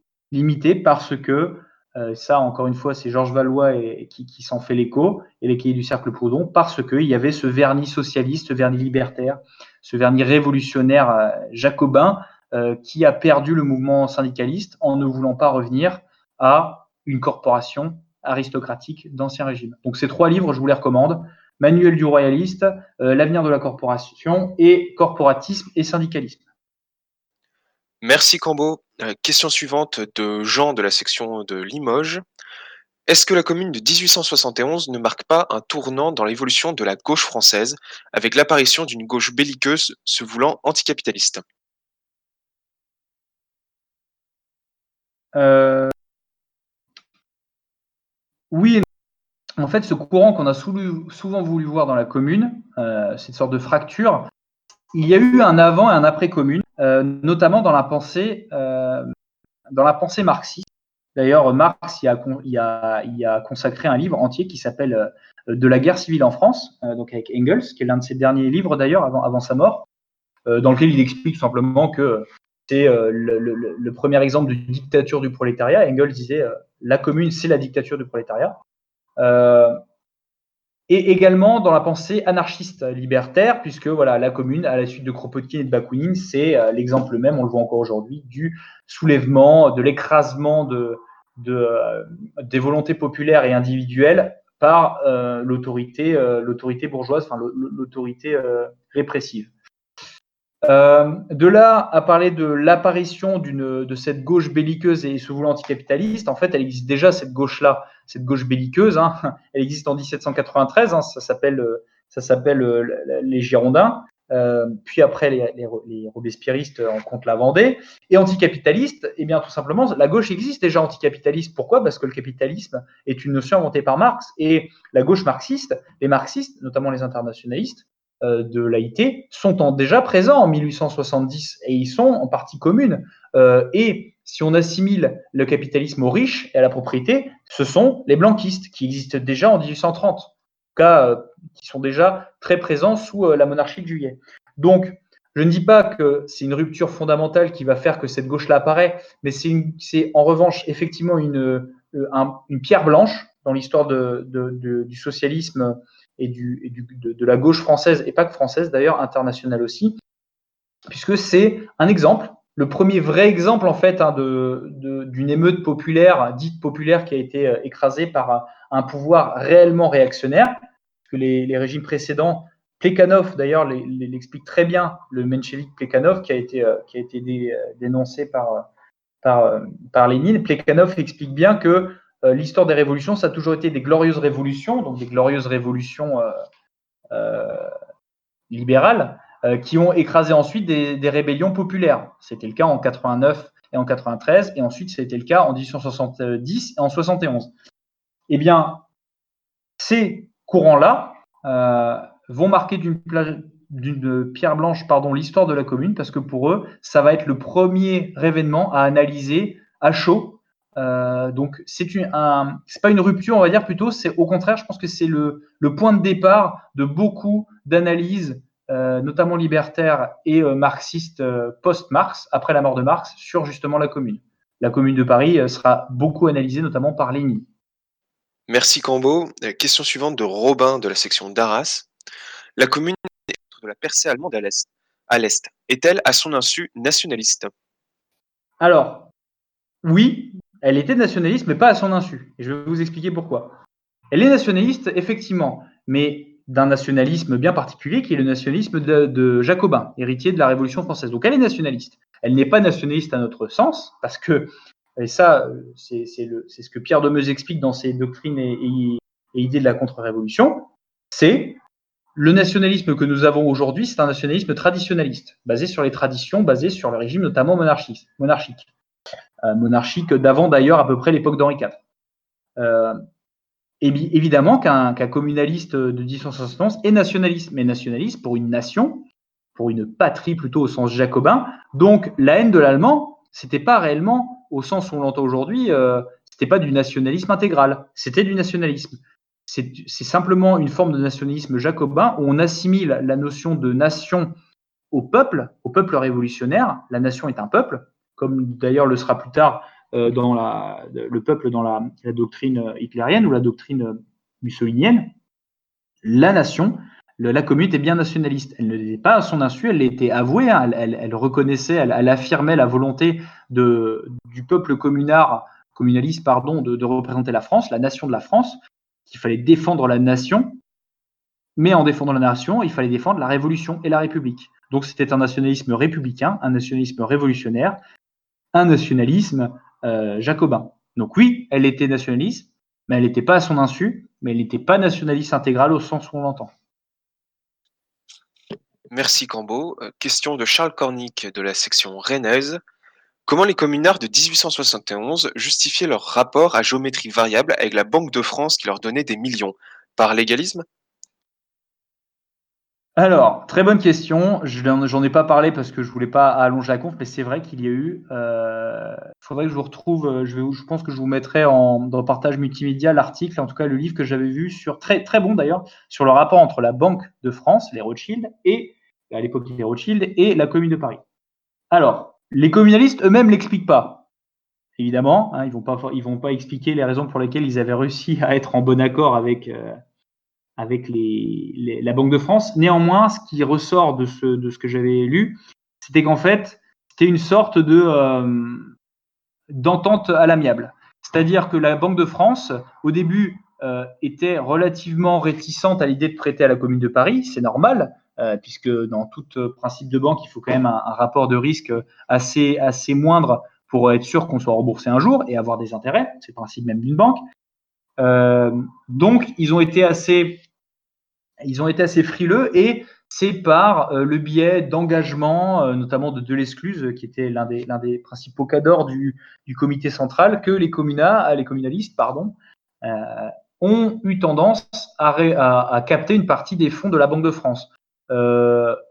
donc, les communalistes de 1871 ne le justifient pas, pour la simple raison que je pense que la grosse majorité l'ignorait. Je pense que c'était surtout une info de, c'était surtout un secret, un secret bien partagé dans les hautes sphères du comité euh, central. Euh, en tout cas, euh, il n'y a pas de trace dans le mouvement communaliste de 1871, ou en tout cas à vraiment très faible proportion, et, et je ne l'ai pas vu à mon niveau, de, de revendications contre les banques. Parce qu'à l'époque, le langage est surtout dirigé contre l'Assemblée contre la monarchie et, non pas contre les élites financières. C'est d'ailleurs très intéressant de rappeler, euh, c'est d'ailleurs Michel Kluskar qui le rappelait lui-même, que euh, le véritable euh, héritage de la Révolution de 1789, c'est le fait que la bourgeoisie, qui s'était constituée complètement par le biais notamment de la banque, des grandes affaires, de la bourse, a voulu avoir le pouvoir politique pour se, pour se, entre guillemets, se, soustraire de la, de la, monarchie centralisée de, Louis XIV, et que c'est précisément cette même bourgeoisie des grandes affaires, en tout cas de la banque, qui va soutenir, en tout cas qui va au début aider, et qui va composer avec la commune. Exactement de la même manière qu'en 1800, euh, dans les années 1880-90, vous aurez une collusion forte entre euh, la famille euh, de Rothschild et le journal de l'humanité, fondé par Jean Jaurès, euh, sa défense lors de l'affaire Dreyfus. Et c'est de la même manière que vous aurez pendant euh, la guerre d'Espagne euh, des cercles de financement un peu, un peu occultes au profit de la République espagnole. Les communalistes eux-mêmes, je pense, pour la plupart, n'étaient pas au fait, ou en tout cas, ils se gardaient bien de le souligner parce que ça aurait été évidemment à l'encontre de leur, de leur lutte contre les riches. Merci Cambo. nouvelle question de Didier. Comment les Prussiens qui étaient dans Paris à l'époque ont perçu le mouvement? Est-ce un événement franco-français? Ben, C'est simple. Les Prussiens l'ont accueilli très favorablement. Enfin, en tout cas, ils n'ont pas, cherché à s'opposer ni à l'un ni à l'autre. Au mieux, je pense, se sont-ils, euh, euh, euh, contentés de, d'encercler euh, une partie, bah, la partie est de Paris qui était encore euh, contrôlée par eux pour empêcher le repli de l'armée euh, des, des, des, communalistes. Et ils sont quand même relâchés un certain nombre au compte-gouttes, hein, et ça c'est ce que dit très bien d'ailleurs Lisa ils relâchent au compte-gouttes, ils ont relâché au compte-gouttes un certain nombre de soldats prisonniers pour pouvoir renforcer l'armée du gouvernement de Versailles. Évidemment, les Prussiens l'ont accueilli de manière très favorable, et à ce sujet, justement, à ce sujet justement, euh, je crois que c'est Engels qui cite, euh, qui cite un, je vais essayer de vous retrouver la citation, qui cite un, un, écrit de Marx, enfin de pardon pas de Marx, de Bismarck à ce sujet en disant que Bismarck s'était réjoui de la Commune de Paris. Pourquoi? Parce que ça affaiblissait le gouvernement, ça affaiblissait la, euh, ça affaiblissait évidemment la, République française, et que grâce à la Commune, on avait euh, empêché le rétablissement de la monarchie. Pourquoi? Parce que avec cette répression par l'Assemblée qu'on a, par l'Assemblée monarchiste, mais surtout par euh, Adolphe Thiers, par cette répression violente de la Commune, on a assisté à une polarisation globale de tous les républicains contre l'Assemblée monarchiste, qui explique d'ailleurs l'échec de l'Assemblée monarchiste quelques années plus tard, euh, notamment euh, sous, la présidence de, du maréchal de, MacMahon. Et en fait, la Commune de Paris, pour les Prussiens, ça a été exactement comme euh, la, Seconde Guerre mondiale et l'extermination de la Shoah pour les États-Unis ou pour les démocraties occidentales. C'est d'ailleurs ce que disait ce que disait Axel Rad euh, dans un, brillant article en 1960 qui s'appelle, euh, qui s'appelle, je, crois, euh, l'imposture, le, mythe d'Auschwitz ou quelque chose comme ça. en fait, la commune, ça a été l'outil pour les républicains, notamment Thiers, je pense, et d'autres comme Gambetta, en fait, entre guillemets, de retomber dans une dialectique de base, à, savoir les monarchistes d'un côté, les méchants monarchistes qui détruisent le peuple, le peuple souverain de l'autre, Et c'est vrai que pendant très longtemps, et d'ailleurs c'est ce que Georges Valois va essayer de, casser un peu dans son livre, on a très souvent associé la monarchie française, en tout cas le mouvement monarchiste, à la répression de la commune, alors qu'il n'y avait aucun, euh, aucun régime monarchique qui était en place, et que même les députés monarchistes euh, qui étaient à l'Assemblée étaient très divisés entre plusieurs courants, et que les principaux généraux qui ont, qui ont détruit la Vendée, enfin pardon, lapsus, qui ont détruit la commune de Paris, n'étaient même pas forcément des monarchistes enragés. On a souvent mis en avant le général de Galifet, euh, on en a mis d'autres, enfin on a mis Trochu en avant, Trochu était bonapartiste. Galifet était de sensibilité légitimiste, même si il ne devait pas être un légitimiste très convaincu, euh, enfin très très militant. Euh, donc Bismarck, effectivement, à, se serait réjoui de l'écrasement de la commune parce qu'il permettait, encore une fois, de renvoyer dos à dos un peuple prétendument républicain, notamment à Paris, et euh, une assemblée monarchiste. Euh, et c'est sans doute avec ce souvenir-là que Gambetta d'ailleurs va prôner derrière, Gambetta et Jaurès, surtout Jaurès, le grand théoricien de la commune, c'est au nom de la commune, de l'écrasement de la commune et de sa répression, que euh, les républicains vont permettre de maintenir leur code de popularité et d'utiliser encore dans les syndicats et dans les, les partis ouvriers leur mainmise. Sicambo, euh, nouvelle question de Jean de Limoges. Est-ce qu'une entre guillemets commune 2021 n'est pas rendue impossible par l'ultra-centralisation du pouvoir sur Paris à l'heure actuelle? Elle n'est pas, rendue elle pas rendue impossible, elle est juste rendue difficile.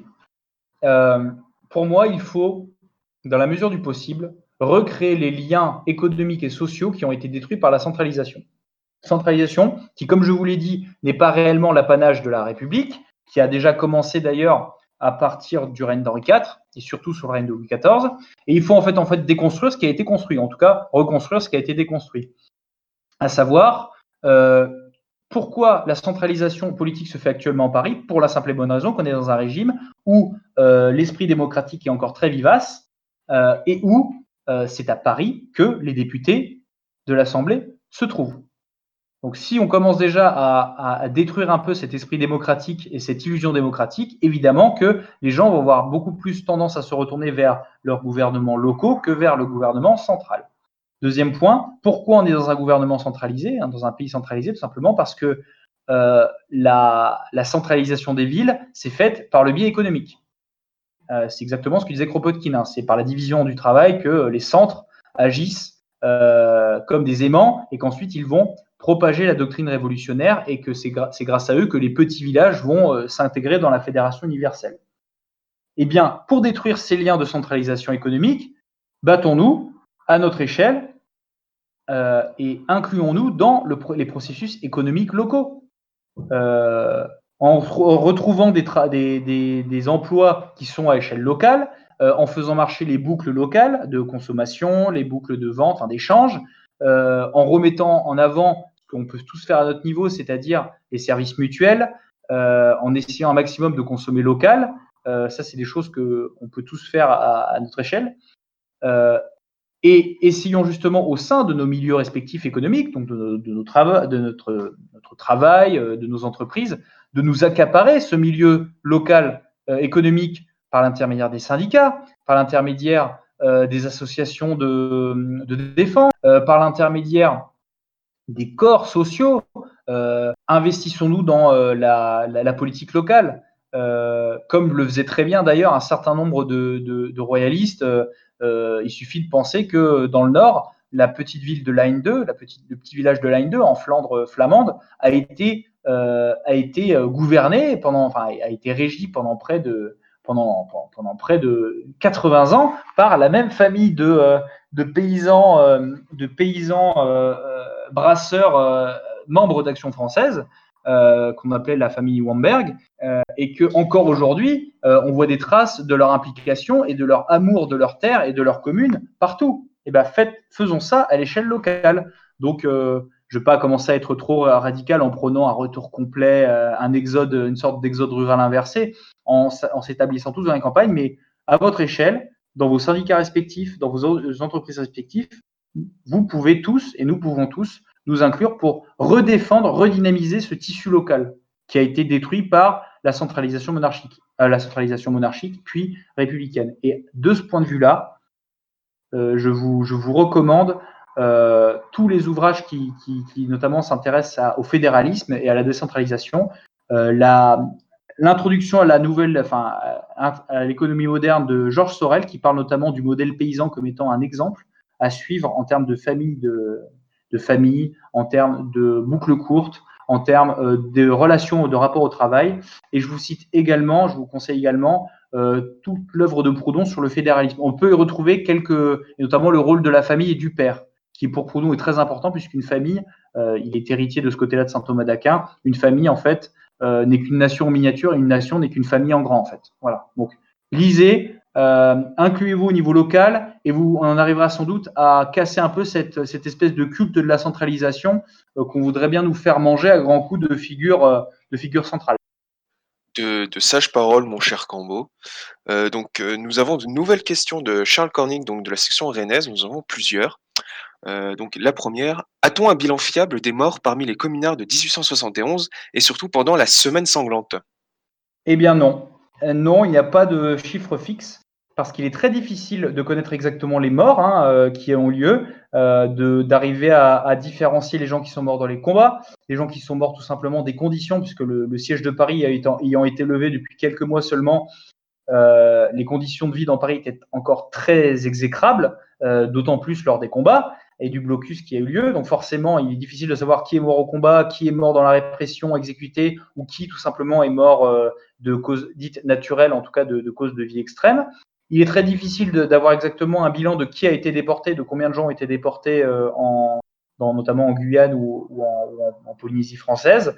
Euh, donc impossible de savoir les sources exactes, surtout qu'à l'époque, l'historiographie de la commune, qui va suivre la commune, les, quelques années de la commune, eh bien, cette historiographie-là, elle est nécessairement partisane. Elle est partisane soit, euh, on va dire, communarde, soit anticommunarde. Elle va être, en gros, euh, soit ça va être l'historiographie de la Troisième République, où, euh, où les, exécutions vont être minimisées, ou au contraire, on est dans, de la, dans, du mythe fondateur, dans du roman révolutionnaire euh, à, la sauce, à la sauce marxiste ou à la sauce libertaire, et dans lequel on va parfois arriver jusqu'à 100 000 morts, avec des, des, dizaines de, milliers de corps cachés sous les pavés parisiens. Enfin, non, il est très difficile de le savoir. Je ne suis pas, sûr que ça nous avance beaucoup de le savoir, euh, de la même manière que le débat sur le nombre de morts en Vendée euh, n'est pas si essentiel que ça, euh, puisque les, ordres de la souffrance pour moi ne doit pas forcément avoir d'ordre de grandeur.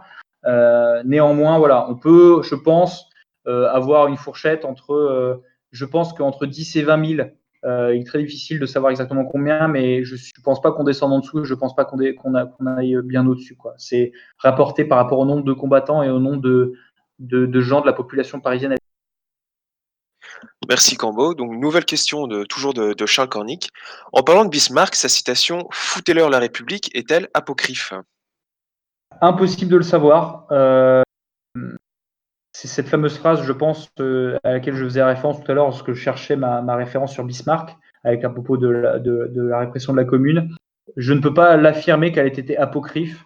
Euh, connaissant le caractère de Bismarck et sa personnalité et, son hostilité vis-à-vis de la nation française, ça ne m'étonnerait pas. Euh, de là à savoir s'il est réellement dite. malheureusement, dans notre milieu, dans notre mouvement, on souffre également du syndrome de, du syndrome apocryphe. Hein. on essaie d'attribuer à des gens des, paroles qu'ils n'ont jamais dites parce que ça sonne bien. Hein. c'est la fameuse histoire de, de, l'anarchie plus un qui aurait été prononcée par, par Maurras ou, euh, ou du contraire de la révolution euh, euh, qui, est, qui n'est pas une révolution contraire qui aurait été dite par Maurras mais qui en fait est de Mestre. je ne peux pas l'assurer. Euh, toujours est-il que euh, même si elle est apocryphe, on peut très bien la ressortir pour résumer un peu l'idée de Bismarck. Hein. C'est une, phrase qui fait mouche, notamment auprès d'un bon, euh, bon communaliste patriote de 1871. Merci Cambo. nous avons deux questions de Christophe d'Aquitaine. La première, donc, serait-il possible d'avoir une liste synthétique des livres illustrant ta présentation? Euh, oui, euh, parfaitement. Je peux tout simplement euh, partager dans conférence multimédia, enfin dans, dans partage multimédia, je peux parfaitement mettre une liste, enfin en formation intellectuelle plutôt, je vais mettre une liste de mes sources. Parce que comme je suis en train d'écrire, j'ai écrit un chapitre sur la partie démocratique et un, chapitre sur la partie communale du mouvement, je vais vous marquer toutes mes sources, en fait, tous, mes, tous les livres que j'ai cités. Je vais vous faire une sorte de liste là, que je vais poster sur, sur formation intellectuelle, donc n'hésitez pas. Beaucoup d'ailleurs, et une grosse majorité sont disponibles sur Gallica. Hein. J'ai fait consulter le domaine public, mis à part certains bouquins introuvables comme le manuel du royaliste ou comme la monarchie et la classe ouvrière, que ça j'ai trouvé de mes propres moyens. Mais oui, pas de souci, je pourrais mettre la liste. Merci Cambo. Donc la deuxième question de, Christophe, y a-t-il selon vous des similitudes entre la commune et la rupture de mai 68 Oui, alors je ferai exactement la même analyse que pour les Gilets jaunes. Il y a des similitudes euh, parce que c'est une révolte qui est majoritairement parisienne, qui est une révolte qui est majoritairement menée par... Euh, alors, en mai 68, c'est plutôt les étudiants, euh, en tout cas pour la base, la base militante, tandis qu'en 1871, c'est plus les ouvriers et euh, le, les petites classes moyennes parisiennes. Euh, mais le gros parallèle qu'on peut fixer, c'est que c'est un mouvement qui s'est perdu dans ses revendications, évidemment, euh, qu'il a été perdu par le même cosmopolitisme. Il suffit de voir le parallèle entre Léo Frankel en 1871 et Daniel Cohn-Bendit en 1968. Hein. C'est flagrant de voir à peu près les itinéraires qui sont assez, similaires, outre leur simple appartenance, leur simple appartenance à la même sphère germanique et au même héritage euh, venant tous les deux d'une famille juive. Euh, je pense qu'on peut faire ce parallèle-là euh, comme étant plus la commune l'œuvre de la révolution, entre guillemets, de pensée plutôt communaliste dans le sens plutôt, on va dire, la synthèse entre le, jacobinisme et le blanquisme. Hein, C'était un peu une, sorte de révolution, on va dire, pseudo-marxiste, alors que la mai 68, pour le coup, c'est vraiment une révolution libérale-libertaire. Hein. C'est le sujet d'ailleurs du livre, de toute la thèse de Michel Kluskar, qui, bien que marxiste, euh, d'ailleurs, a fait d'excellentes thèses sur le sujet, où il parle de l'imposture de la il parle même de la contre-révolution. Alors, on lui, on lui excusera ce terme qui est complètement anachronique et qui ne reflète pas ce qu'est la contre-révolution. Il aurait mieux fait parler de réaction libérale-libertaire, mais qui pour lui est justement une sorte de, de, retour à la case départ, ou en tout cas de, une sorte de perte complète de l'idéal révolutionnaire à travers le, libéralisme libertaire, ce que d'ailleurs Cohn-Bendit se revendiquait comme tel. Euh, pour moi, ouais, mai 68, c'est un peu la commune, c'est un peu une espèce d'organisation de la commune libérale libertaire, effectivement. On peut faire un parallèle. Cambo, donc dernière question de Louis. La Commune de Paris a-t-elle fait des émules en France? Avons-nous des exemples d'autres villes qui ont essayé d'imiter l'organisation de Paris et refusé la défaite face à la Prusse? Alors, euh, d'ailleurs, déjà, je remarque que ce n'est pas réellement un refus de la défaite face à la Prusse qui est l'origine de la Commune, hein, même si c'en est un fondement. Euh, il y a des mouvements euh, très anti-prussiens qui ne vont pas partir en, en commune, tout simplement parce qu'à un moment, c'est un mouvement, il faut, soit on est contre la défaite, soit on est tout simplement contre la guerre. Hein. Il y a un moment, euh, quand euh, il faut savoir faire le choix entre continuer à faire la guerre, quitte à subir une plus grande défaite, et à un moment, va accepter le statu quo, malheureusement, et, essayer de reconstruire les morceaux. D'ailleurs, beaucoup de gens dans les campagnes n'étaient pas nécessairement pro-prussiens, ils étaient surtout euh, contre la guerre qui les avait ruinés. mais ce qu'il faut bien retenir, c'est qu'il y a eu d'autres mouvements, effectivement. Les plus connus, c'est à Narbonne, c'est euh, d'ailleurs Lisa Garet, euh, dans son livre de l'histoire de la commune, il brosse très bien les autres mouvements qui ont eu lieu, notamment à, Narbonne et à Toulouse, euh, et je, crois de mémoire à Lyon aussi. Il y a, aussi des, mouvements qui se sont revendiqués de la commune.